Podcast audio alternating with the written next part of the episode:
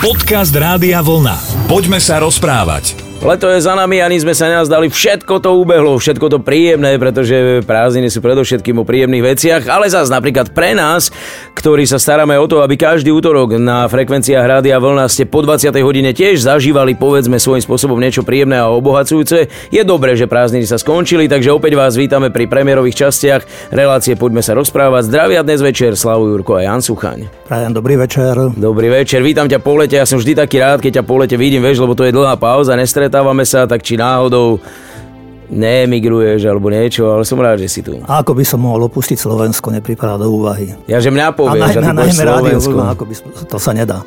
Tak ešte aj Radio Vlna je predo mnou, do keľu, všetko si si našiel len aby si... Ja som povedal najskôr. Áno, áno, tak dobre. Uh, možno každoročná otázka, ale musím ti ju položiť. Oddychnutý si, splnilo leto účel? Ale áno, istotne pohode. Preveríme to už počas tejto 60 minútovky.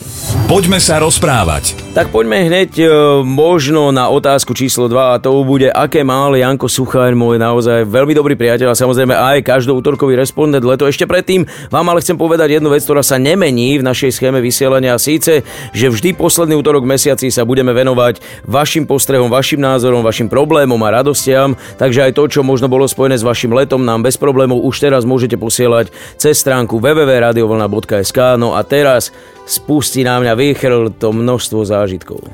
Vieš normálne tentokrát, nič nejak extra zvláštne. Ja už som e, v predstihu ako vždy vlastne odišiel trošku von pretože som to potreboval, potreboval som si tak trošku upratať veci v sebe, ako sa hovorí, že vyčistiť si rozum a nejak e, dotknúť sa možno seba samého až v svojom vlastnom vnútri.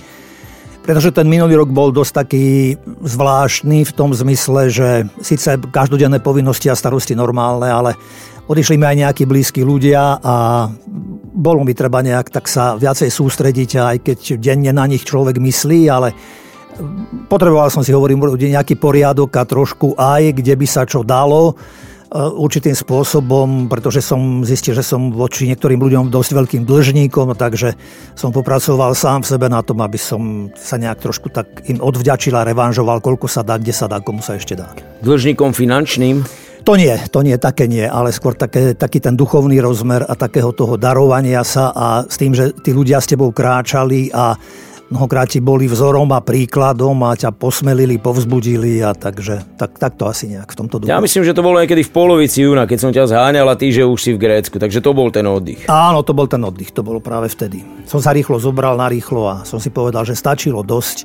Lebo u nás sa síce povie, že ráno vstáneme a máme fajront, ale ja to nepoznám, takže pre mňa sobota, nedela sú rovnako ako aj obyčajné dni pracovné, takže naplno. Pre vás môže byť kňazov napríklad zaujímavé v lete aj to, že zastupujete jeden druhého, že prídeš do iných farností, že troj, trošku také osvieženie, vieš, lebo keď si v kúse proste len v tej svojej dedine a takto si možno poobiehal po okolí, chodil si? Áno, chodil som a teším sa na to. Je to vždy taká príjemná zmena, je to síce prídavok ešte, ale tak sme ešte s kolegami dohodnutí a vypomáhame si a hovorím, je to také osvieženie tiež. Tak to je celkom závidenia hodný program, ktorý si mal. Ináč ja sa musím pochváliť tiež. Ja sa ti musím pochváliť, že budem mať pre teba job, pretože v lete sme privedli na svet druhého krpca, takže budeš krstiť skoro. Áno, viem o tom, viem o tom, musím ma informoval, takže blahoželám aj takto. Tak mi tak napadlo, že ešte už keď máte Lukáša a Mareka, tak reku ešte... Nejaké... Matúša a Jana. Matúša a Jana, no. Oznámim to doma a budú mi zbalené kufre. No, ak nie, tak prečo tak, veď. Tak možno e, jedným razom sa treba možno poradiť trošku s Federerom, že? Ináč to je pravda, tenisové gény sa nezaprú, ale nie, tak je to celkom pestré, ale musím si pri uprataní nejakých e, povinností a radostí samozrejme vyčleniť čas aj na to, aby sme sa mohli takto stretať, vieš, lebo to už bude ťažšie odchádzať z domu. Isté, no ale e, napadlo mi teraz, že my sme sa vlastne aj okrem tohoto stretli pri jednej príležitosti a tiež to nebola príležitosť nejaká veľmi milá, ale patrí to do života asi a to bolo pre mňa zaujímavé to, že my sme v jeden útorok sa spolu rozprávali a bavili a ty si mi vravel, že ti odišiel veľmi blízky kamarát a si mi o ňom rozprával a ja tú rodinku trošku poznám, pretože sú tam z môjho prostredia, alebo aspoň jeho manželka.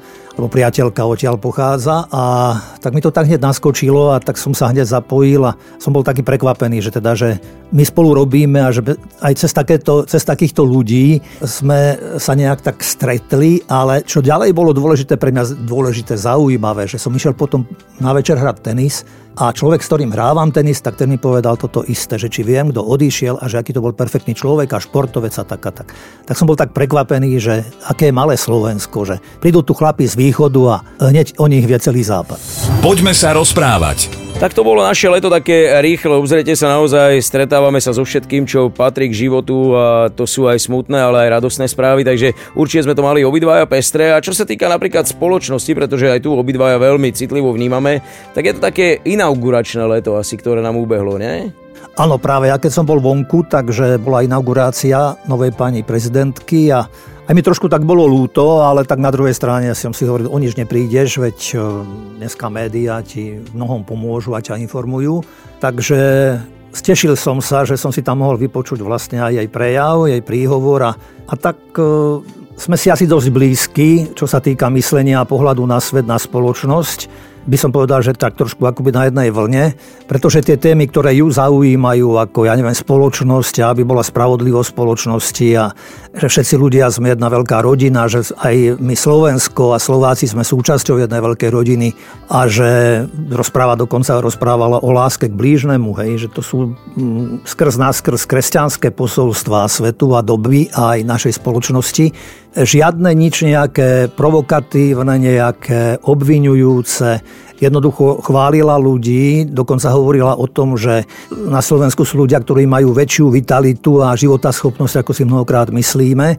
Potom hovorila aj o určitej dospelosti, aj občianskej dospelosti, najmä čo sa týkalo povedzme aj vraždy e, novinára a jeho priateľky, že tam sa prejavila tiež tá súdržnosť a spolupatričnosť a že ľuďom ide predsa o určité hodnoty. Celkom tako akože dobre som sa potešil, že a som sa tak trošku čudoval, že máme na Slovensku aj takýchto ľudí a istotne ich je viacej, len práve títo ľudia asi sa dopredu nejak tak netlačia, že mnohokrát práve tí, ktorí majú široké plecia a trošku iný pohľad na svet a taký mizernejší pohľad na svet a na život a karieristickejší, možno a egoistickejší, tak tí sa nejak tak mnohokrát presadia a pretlačia. Čo sa mi rovnako páčilo, že nech, neprichádza vládnuť, že prichádza slúžiť.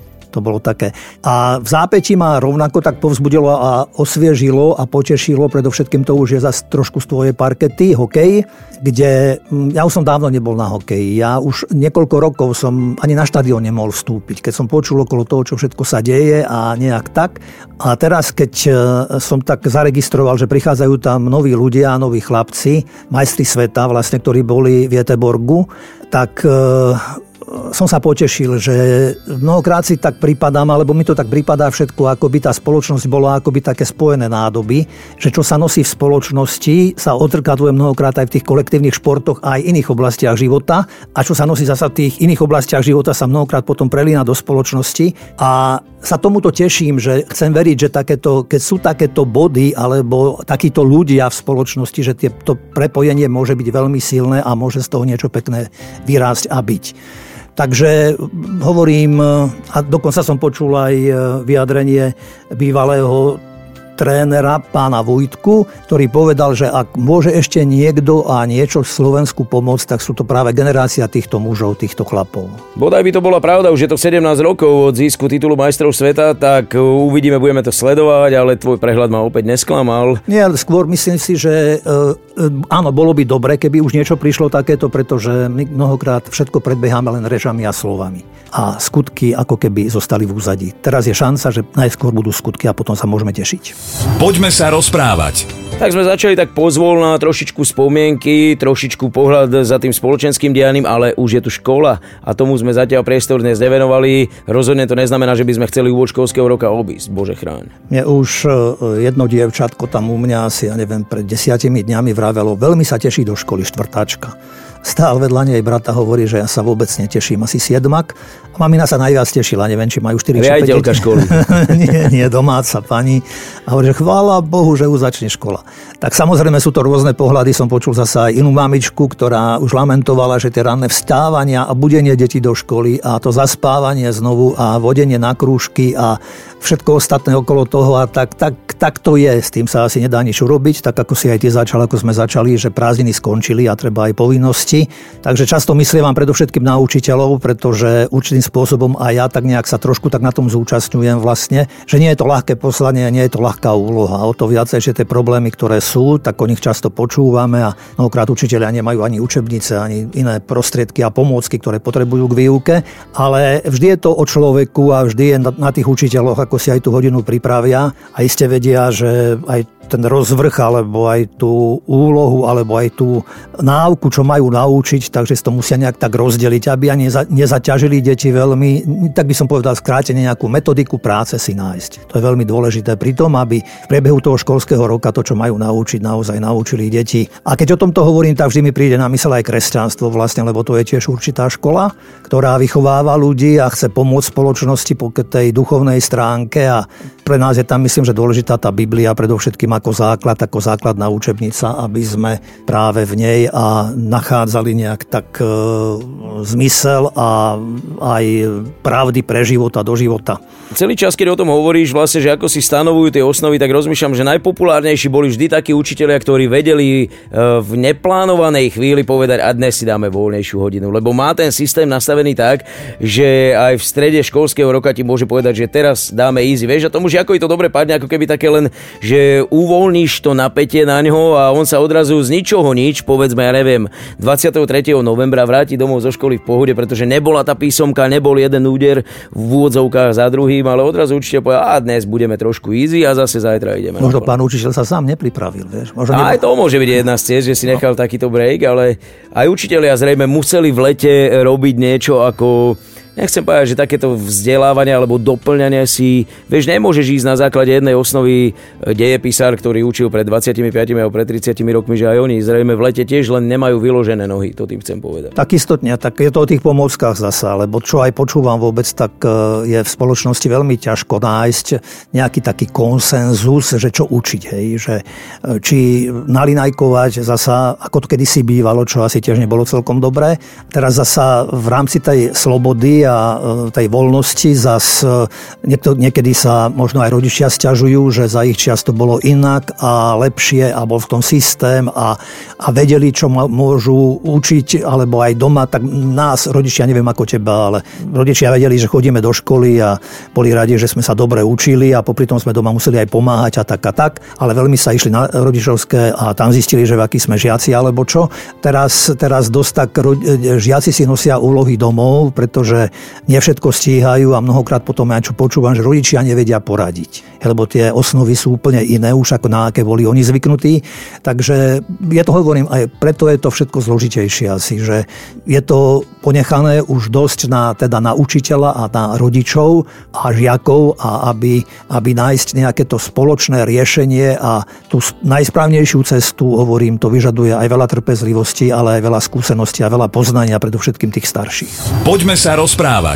A keď už si to trošku naznačil, že ozaj je velikánska, naozaj tá koncentrácia, sústredenie práve na prácu učiteľov možno ďaleko násobne väčšia, ako to bolo kedysi a zároveň ďaleko násobne nižší rešpekt je voči práci učiteľov veľakrát zo strany rodičov a jedno s druhým aj to by učiteľia asi vedeli rozprávať. Navyše oni nielen, že vzdelávajú, ale oni asi by mali trošku aj vychovávať, pretože polovicu dňa je dieťa s nimi. Ono to chodí ruka v ruke vždy to bolo a ja som mal ten pocit, keď som chodil do školy, že boli sme aj vychovávaní aj školou.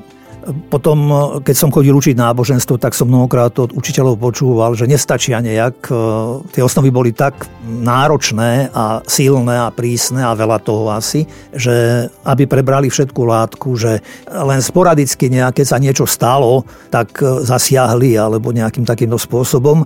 Výchova je ťažká téma, ťažká otázka ono už aj e, v materskej škôlke, by som povedal, nad učiteľmi vysí akoby taký meč, pretože dnes sme veľmi všetci citliví na slobodu a mnohokrát rodičia majú pocit, možno aj deti, podľa toho, ako sú vychovávané aj doma, že im kto si chce zobrať slobodu.